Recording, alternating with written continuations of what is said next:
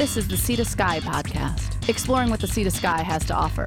Hello and welcome to another Sea to Sky podcast. I'm here at the Whistler Film Fest and I'm talking with Zach Birnbaum and Doug Nyback. Guys, thanks for sitting down with us today. Thanks for having us. Yeah, pleasure. And how have you enjoyed your stay here at the Whistler Film Fest? I guess you've been here for all of one day so far. I've, I've been here for I think a grand total of about 45 minutes. So so far, Oh, wow, okay. it's very pretty. it is. And Zach, now I know that you've been to Whistler before, but this is your first time at the Whistler Film Fest. It is, yeah. First time being here and you know having a film to present as our Canadian premiere is awesome. Just Right. you know, love love being here. Canadian premiere for Dancing Dogs of Dombrova.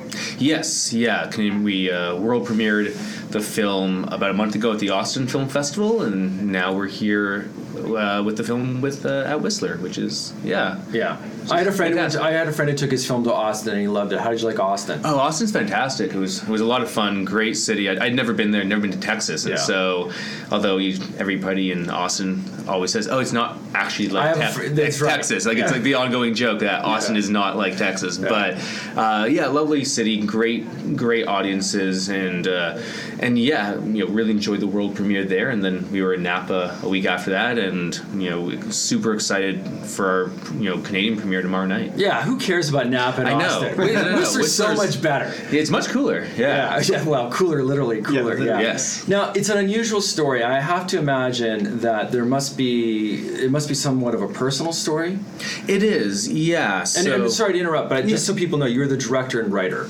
I'm the director and producer. Oh, okay. Yes. Yeah, and uh, and Douglas is uh, is one of the stars, and so yeah, like just for the listeners, the, the story is about an estranged sister and brother that travel to Poland at the request of their dying grandmother to dig up and find the remains of her childhood dog, and so yes, it, it is definitely oddly enough a very personal story because it's inspired by my grandmother, by my booby, who had a you know comes from Poland, comes from Dąbrowa Górnicza, and um, had a dog named Peter. And basically, the conception of the film was because of my booby, and so and, and a lot of the stories that the characters tell about their booby in the film are either very much uh, you know 100% true or very much inspired by my Bobby's actual stories and experiences. And you know to even to the degree that my my Bobby plays their Bobby. Like Oh, you know okay. I, I you know I she's you know you see her in you know in pictures and video and that's actually my grandmother Okay. Wow. and so it was very important for me to kind of capture that and, and have that special connection to it. Uh, and, and I think it translates really well. And it's, it's wonderful to be able to share my grandmother and her story with audiences. and Doug, how did you get roped into this? Uh, well, I, I did a short film with Zach uh, about a year and a half before we did Dancing Dogs, and uh, so you know I kind of out of the blue got a phone call, and uh, and he sent me the script, and, and, and he essentially said, "Do you want to come and do you want to uh, do you want to play Aaron and do you want to come to Romania in the middle of January to shoot this thing?" And I was like, "Yeah, I do, absolutely." Um, and then and then we kind of worked together for about a month leading up to to going a month month and a half with Catherine Fogler who, who plays Sarah and uh, and just workshopped and developed and, and talked about everything and, and so we, we went in with a really solid game plan so it was, it was great. Now, I mean, that's great that it came together, but it's no mystery. It's it's difficult for any feature film to come together, and especially a Canadian feature film shooting on location in Romania. I, I got to imagine there were some challenges there. Yeah. Oh boy, yeah, we're- that, the, the pregnant pause there. All right, so who wants to jump in on that The, one? the challenge is, oddly enough, and it's funny being Canadians and saying this, but the challenges were weather. The challenges were that Yeah. it was really cold and we're mostly outside and we're outside at night and we're inside in these old buildings that don't have heating or if they do have heating it's stove oven heating Yeah. where you literally have to build a fire in the stove and it carries the heat through like the guest house which takes a long time Yeah. because you know it's middle of January and it's trying to warm up from minus 30 Yeah. and so the irony of going on location to Eastern Europe in winter and yet having a very kind of brutal weather that we were not expecting, and you know, it, it, but it was great. Like you know, you, you go there for a reason, and you go there. Um, like the movie is set in Poland, so we were shooting Romania for Poland, and what's magical about going there is everything I described as being an issue because you're in these old buildings that don't have heating, but you're in these beautiful buildings and you're in these drop dead gorgeous locations that have so much history and texture mm-hmm. and personality. Yeah. And then you get, you know, your actors in there and they sit down and they exhale at the same time and they're both you just see their breath in you know simultaneously yeah. inside this historic church and you're like yeah that's really nice i like that i know it's it's difficult conditions, but it allows for really unique visuals and tones. Right, but let's hear it from the actor. Well, because actors the, the way it always seems to pan out is you're always wearing like heavy wool World War II era military uniforms in the in the middle of like August, uh, and you're always wearing like impractical winter clothing in the middle of January. So you know, and, and my my character was like he's a business guy, so he's wearing like a not warm pea coat. So I was wearing a not warm pea coat the entire uh, the entire shoot. So so I mean, that that was hard. But what what happens is like cold becomes a character in the movie and um, and it, it, affects your behavior and it changes the way you like it's something that you can't predict uh, how it's going to affect you and that I think as an actor is always interesting. Mm-hmm. It might not be comfortable. I think it took about four months for me to get full feeling back into my toes after the the production because I got frostbite so many times, um, and we were treated well. Like we, we you know got frostbite and then we thawed out and you know so uh, but uh, yeah, actors, yeah. Um, but uh, so, so yeah, it, it becomes uh, it becomes a character, and, and it just becomes something that you have to deal with in the same way that they do. So it kind of just helps you be present because it's kind of hard to fake being cold. like you know, so it, it puts you in, in, in, in the moment in a way that you couldn't have done yourself. So. Yeah, and also I would imagine being on, aside from the cold, being on location, like you say, being in these old buildings, the architecture that must lend a lot to you know being in the moment i suppose oh for sure i mean it was it was stunning you were talking about the the church that we filmed in and that the, the history of these of these buildings and these places in, in, in Eastern Europe is just mind-boggling, um, and and so yeah, it's it's hugely inspiring. It's it's and for my character as somebody who really didn't like goes into the story not wanting to explore anything. He's just like, we're going to do this thing, we're going to complete this task, and I'm going back back home.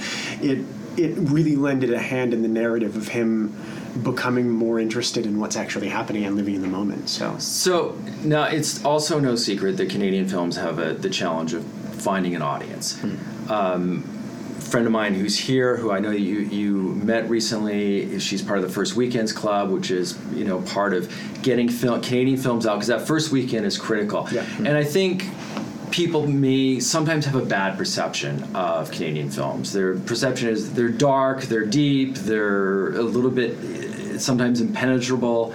I haven't seen this film in its entirety, but I know there's an element of black humor to it. It's a very human story. It's a very personal story, as, as you've told us. Do you think that, given the chance that audiences will, want? I mean, how many superhero movies can you see, anyways? But do you think, given the all chance, I see all of them. well, there you go. Yeah. Um, do you think, given the chance, audiences will warm to this? I mean, I, obviously, there's always going to be an audience for it, but but uh, a large audience. You know, I hope and you know you could always you could only hope and sometimes you know when you're dealing with indie films where you're not getting a 2000 screen rollout uh, you're lucky to get a two screen rollout um, finding the audience is, is always has that challenge but you hope that they connect with the story and they connect on an emotional level to the characters. And you know the film itself um, doesn't not, not to knock other Canadian films, but it doesn't feel like a Canadian film. You know, the style, the way that we present it, it's actually very much. It feels a lot more like a foreign film. It feels a lot more like a European film. Yeah, from what I've and seen, so, I agree. Yeah, yeah, and, and that was uh, that was intentional, not because of an audience point of view, but because the story required, and that was what I wanted to bring to it uh, visually. And being set in Europe and Eastern Europe, especially, you want it to feel like it's of that place.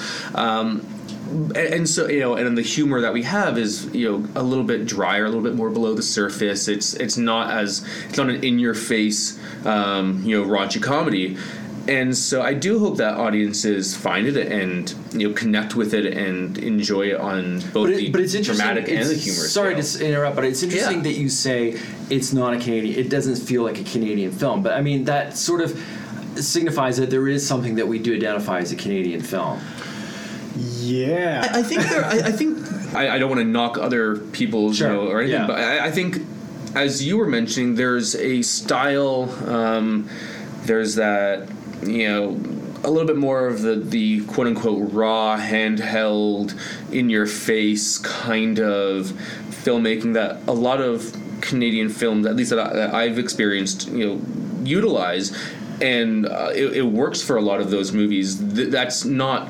And, I- and I no wouldn't say that I would never use that style. For this movie in particular, though, it didn't make sense to use that style. It's a very, it's much more classical cinema in its approach. It's, um, we have one scene that's handheld in the entire movie. Everything, and, and that's because there's a bit more of an action beat, so we wanted a little bit more of um, of, of a shake uh, more than anything.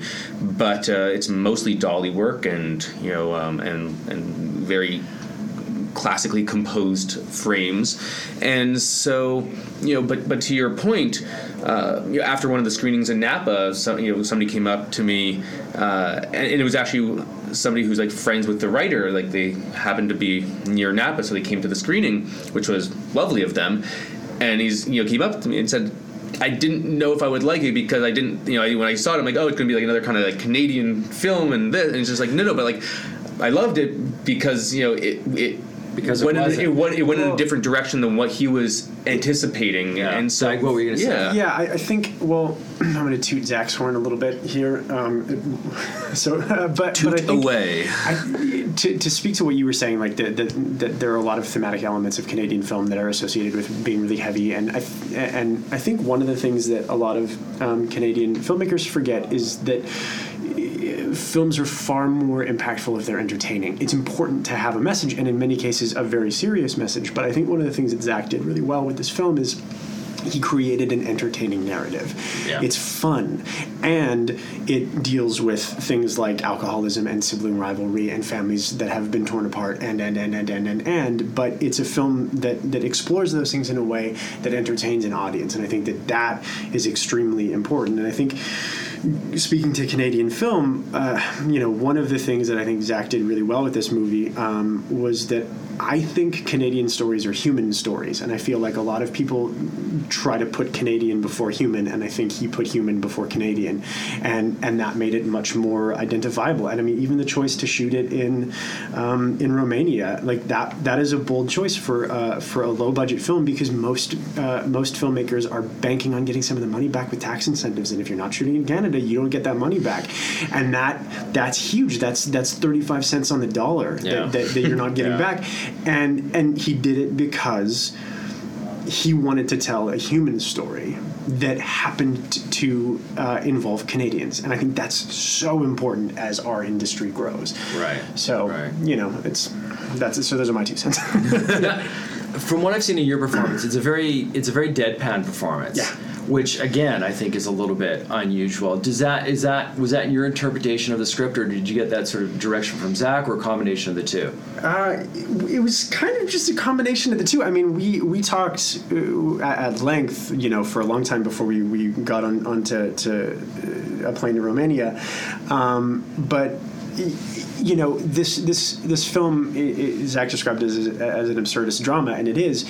So usually there needs to be somebody who who is like just the normal, not like like who, who is the audience's viewpoint of like what is happening right now and just not knowing how to process it all and so um, I I really enjoyed that opportunity to, to be the guy who just like the absurdity is just bouncing around all over him and he's just like taking it all in and doesn't compute really and Yeah. uh, and so uh, and, and there's a lot of comedy in the deadpan which is fun but it's uh, it's a different because of course I'm an actor so I want everything to be about me so I'm like I want to be the funny zany one um, but uh, but Yeah, Catherine's yeah. kind of your straight straight guy, isn't she? yeah, for sure. Yeah. Yeah, but like, I I think you know to Doug's point and what it, I think that Doug brought to the table a lot was in that ser- you know because he's a very serious character and a very buttoned down character and very anxious character. Yeah. but he's also a really angry character. Yeah. And I think what a lot of my favorite moments that you know, especially on the comedic side that Doug does is kind of this quiet burning rage that um, that just kind of seeps through like you know there's a scene in the town hall where Oh yeah. um, you know this clerk is being very know, unhelpful. And Catherine Catherine's character Sarah is trying to you know sweeten it up and you know have the mayor help. And you know she's like being bright and bubbly and big smiles. And Doug is just staring daggers at this clerk as if he's literally going to kill him. And the, and the clerk is just like nodding his head being like yes you know see this is what's happening and, and Doug's just like and of course it doesn't translate on a podcast but is just de- you know, dead eyes just locked on him, being like, "I'm coming for you," and it makes me laugh every time because it's a two shot of Catherine and Doug, and Catherine's in the foreground, so your eye kind of goes to her.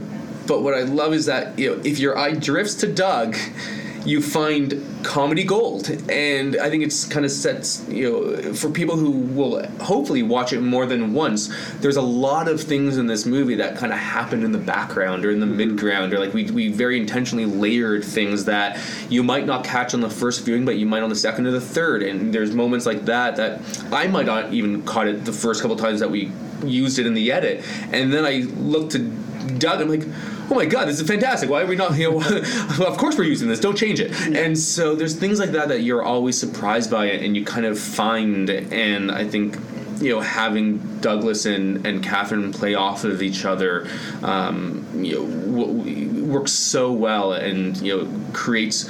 Um, you know they're brother and sister and you feel that history Yeah. um, without having them say anything you completely buy into the fact that these people have known each other their entire lives yeah. Well, that sounds very interesting, very exciting, very entertaining. Uh, I recommend people get out there and see Dancing Dogs at Dombrova. Yeah. Not because it's a Canadian film, because it's a very entertaining film. I hear that they're signaling that we uh, we got to give up the room. Ah. So, gentlemen, thanks again for sitting down with us. And yeah this is thank you for having me yeah, Absolute and Yeah, and, it's and oh great. yeah, before before I uh, sign off, where where if they're not here at the film fest, where can they catch the movie?